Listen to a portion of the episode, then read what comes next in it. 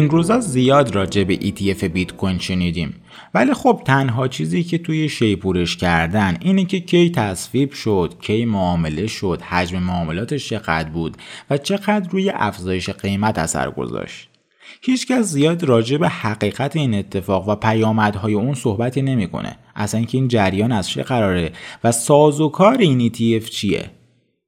تصمیم گرفتم برم سراغ سینا که مطالعه بیشتری داره و چند تا پاسخ سریح و واضح واسه شما و البته واسه خودم پیدا کنم مونتا قبل از اینکه بریم سراغ صحبت با سینا من یه توضیح مختصر راجع به ETF ها و صندوق های قابل معامله بدم صندوق های قابل معامله یا همون Exchange Traded Fund به معنای صندوق های سرمایه گذاری قابل معامله هستند. صندوق های سرمایه گذاری در کل دنیا امر رایج هسته و یکی از روش های سرمایه گذاریه و اون دست از صندوق هایی که واحد های اون مانند سهام شرکت ها قابل معامله هسته به صورت آنلاین و عرضه و تقاضا قیمت اون رو تعیین می‌کنه ETF اصطلاحا میگن. ETF ها یک ارزش خالص دارایی ها یا اصطلاحا نت asset value میگن. که اصطلاحا در میان فعالین بازار به اون نیو یا NAV گفته میشه. NAV از کسر تمام دارایی ها از بدهی ها به دست میاد و عموما قیمت بازار در صورتی که بازار اوورولیو یا آندرولیو نباشه حول و همین قیمت خالص ارزش دارایی ها می‌رسه. و یک موضوعی که خیلی مهمه توی صندوق ها کلا حالا چه صندوق قابل معامله باشه چه نباشه یک نوع سرمایه گذاری غیر مستقیم ما داریم و برای همین ما مالک مستقیم اون سهام یا دارایی های پشتوانه اون صندوق نیستیم. ما به نوعی دارنده واحدهای اون صندوق هستیم و به نوعی مدیریتی نیستن این صندوق ها مدیریت در دست مدیران صندوق هسته و نه در دستان ما. برای همین از حس مالکیت کمتری برخورداریم توی اونها. ولی عموما ریسک کمتری رو هم میپذیریم و در نتیجه ریوارد کمتری رو هم به دست میاریم.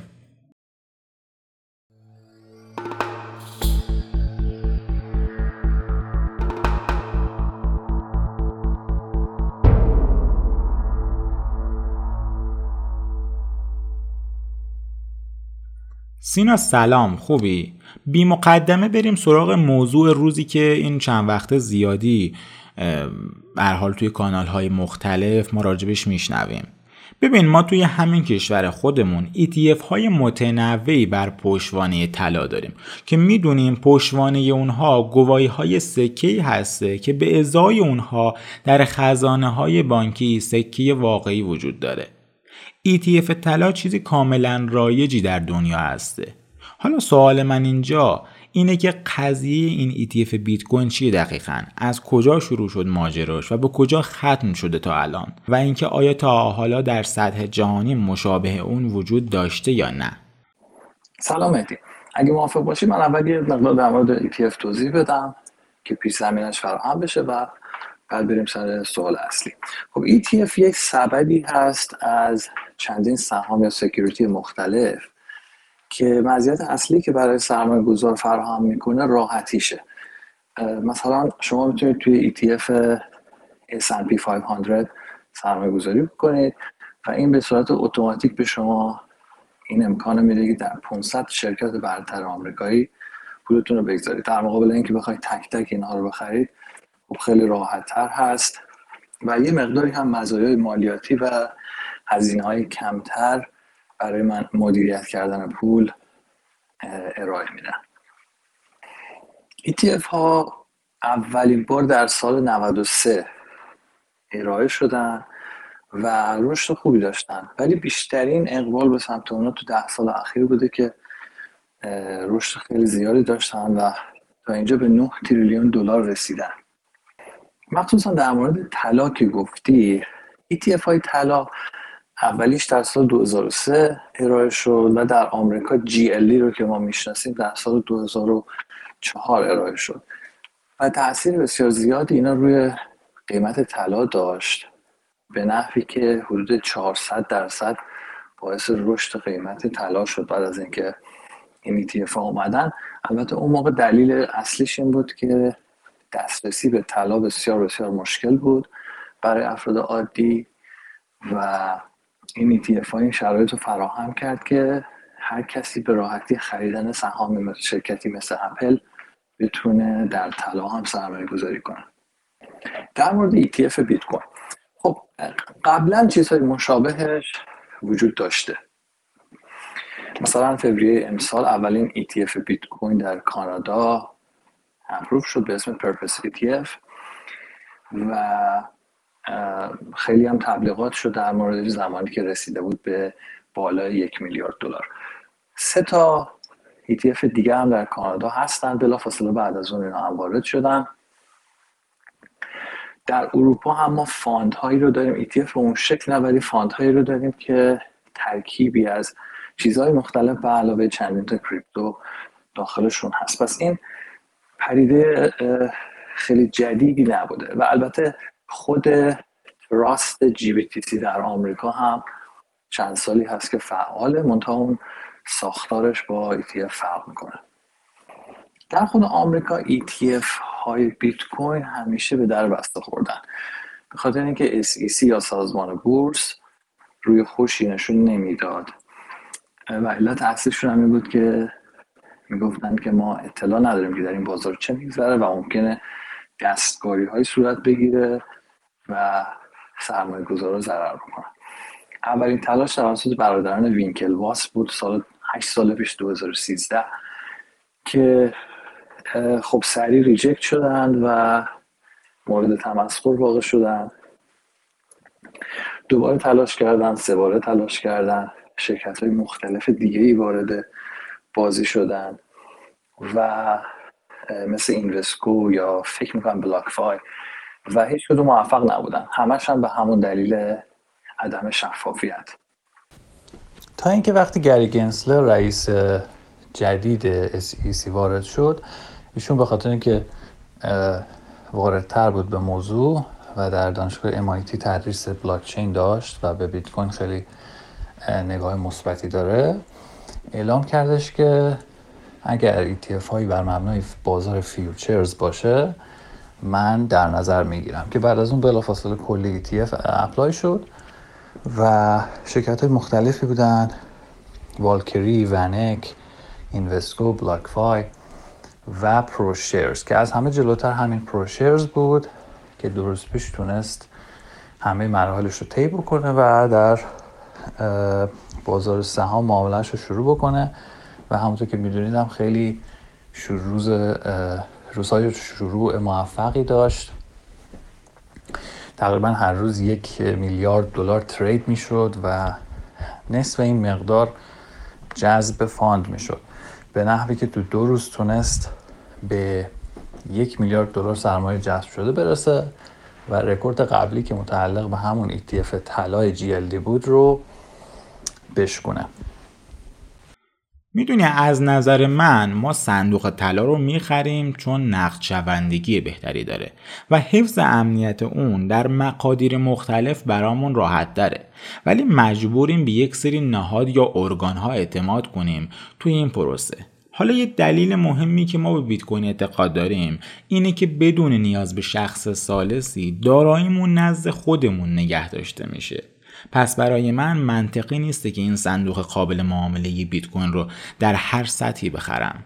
نظر تو چیه و اینکه پشتوانه این صندوق آیا بیت کوین واقعی قرار می‌گیره یا صرفا قراردادهای آتی بر روی قیمت بیت کوین هستند ببین این ETF متشکل از قراردادهای آتی یا futures بیت کوینه. یعنی در واقع شما یک IOU دارید به قرارداد futures حتی به خود بیت کوین هم نیستش. و مشکلات خیلی زیادی داره. از جمله اینکه شما اگر در دراز مدت این ETF رو نگه دارید به خاطر اینکه این مجبوره که قراردادهای فیوچرز رو مرتب جابجا بکنه. مثلا در الان قراردادهای نوامبر و اکتبر رو داره. و وقتی که نزدیک اواخر اکتبر بشیم باید اکتبریا رو بفروشه و یه مقدار نوامبر و دسامبر اضافه کنه. اما اتفاقی که میفته قرارداد اکتبر در روزهای آخر ارزونتر از قرارداد دسامبر خواهد بود. به خاطر اینکه ما در بازار فیوچرز بیت کوین حالت رو داریم که بیت کوین آینده به خاطر رشدش گرونتر هستش. و به این حالت میگن حالت کانتنگو.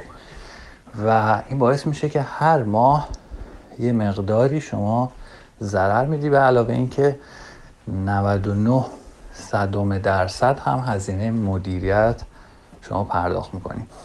در مقابل این اگه با جی بی تی سی مقایسه کنیم اونجا فقط شما دو درصد هزینه مدیریت رو داری و این مشکل رول اوور یا انتقال یک futures به futures ماه بعد رو ندارید.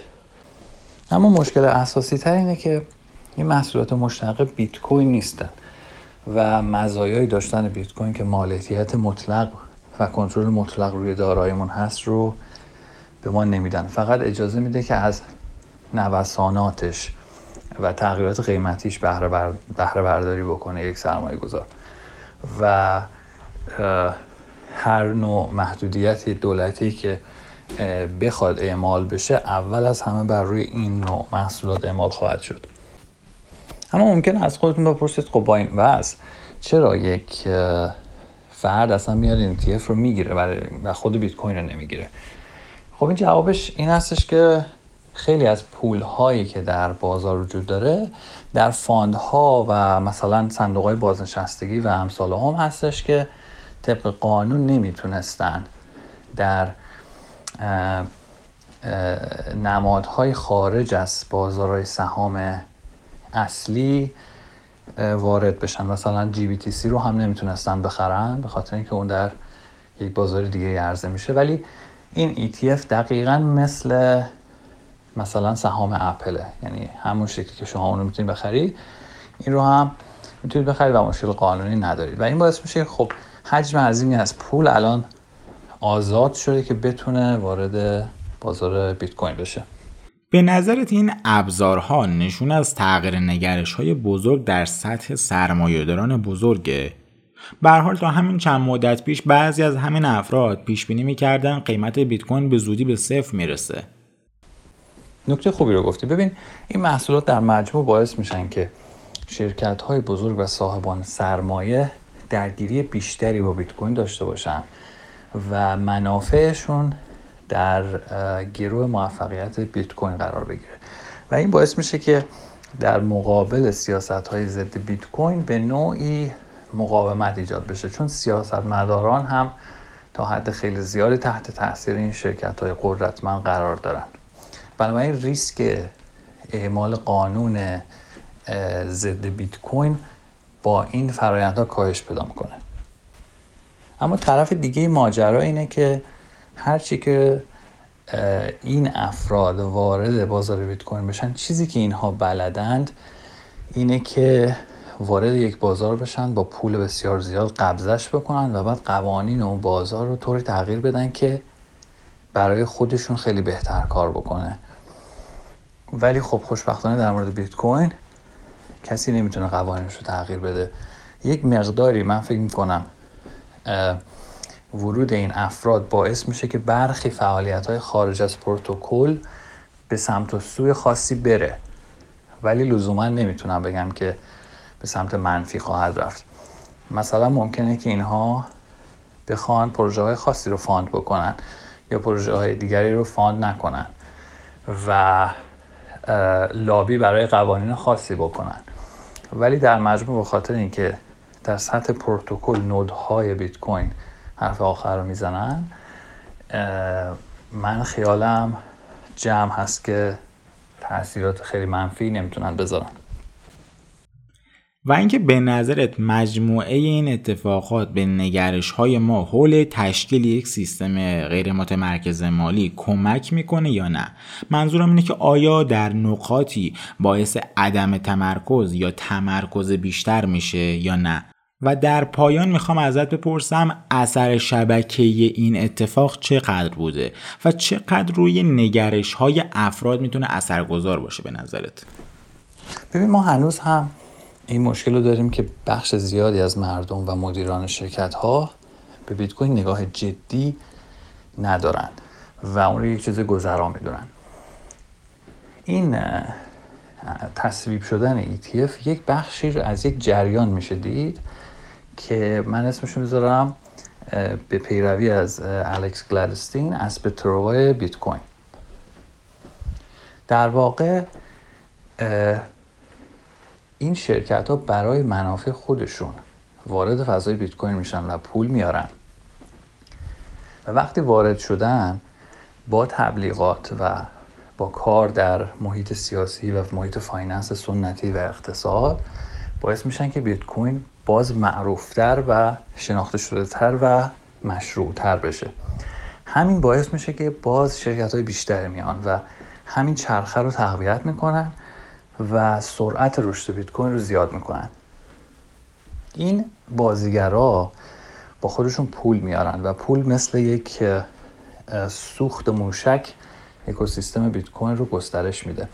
پول باعث میشه که developer ها fund بشن. افرادی که کار فکری می‌کنن و تولید محتوا می‌کنن و آموزش میدن. شرکت های اسپانسر راحت تر پیدا بکنن و محصولات لایه دوم و سوم و چهارم ساخته بشه و روز به روز بیت کوین با ارزشتر و پرقدرتتر بشه. خب شنیدیم صحبت های سینای عزیز رو مدیر کانال مدرسه بیت کوین و می‌تونیم یه جمعبندی مثبت داشته باشیم. یه جوری میشه گفت ارزش این دارایی ارزش بیت کوین در مقبولیت اون بین مردم هسته که این اتفاق اتفاقا یه اتفاق مثبت هسته برای افزایش مقبولیت بیت کوین در بین آهاد مردم. و نکته ای که حالا به ذهن من می‌رسه اینه که ما در پایان باید اثر بلند مدت اون رو جستجو کنیم نه افزایش قیمت های کوتاه مدت رو.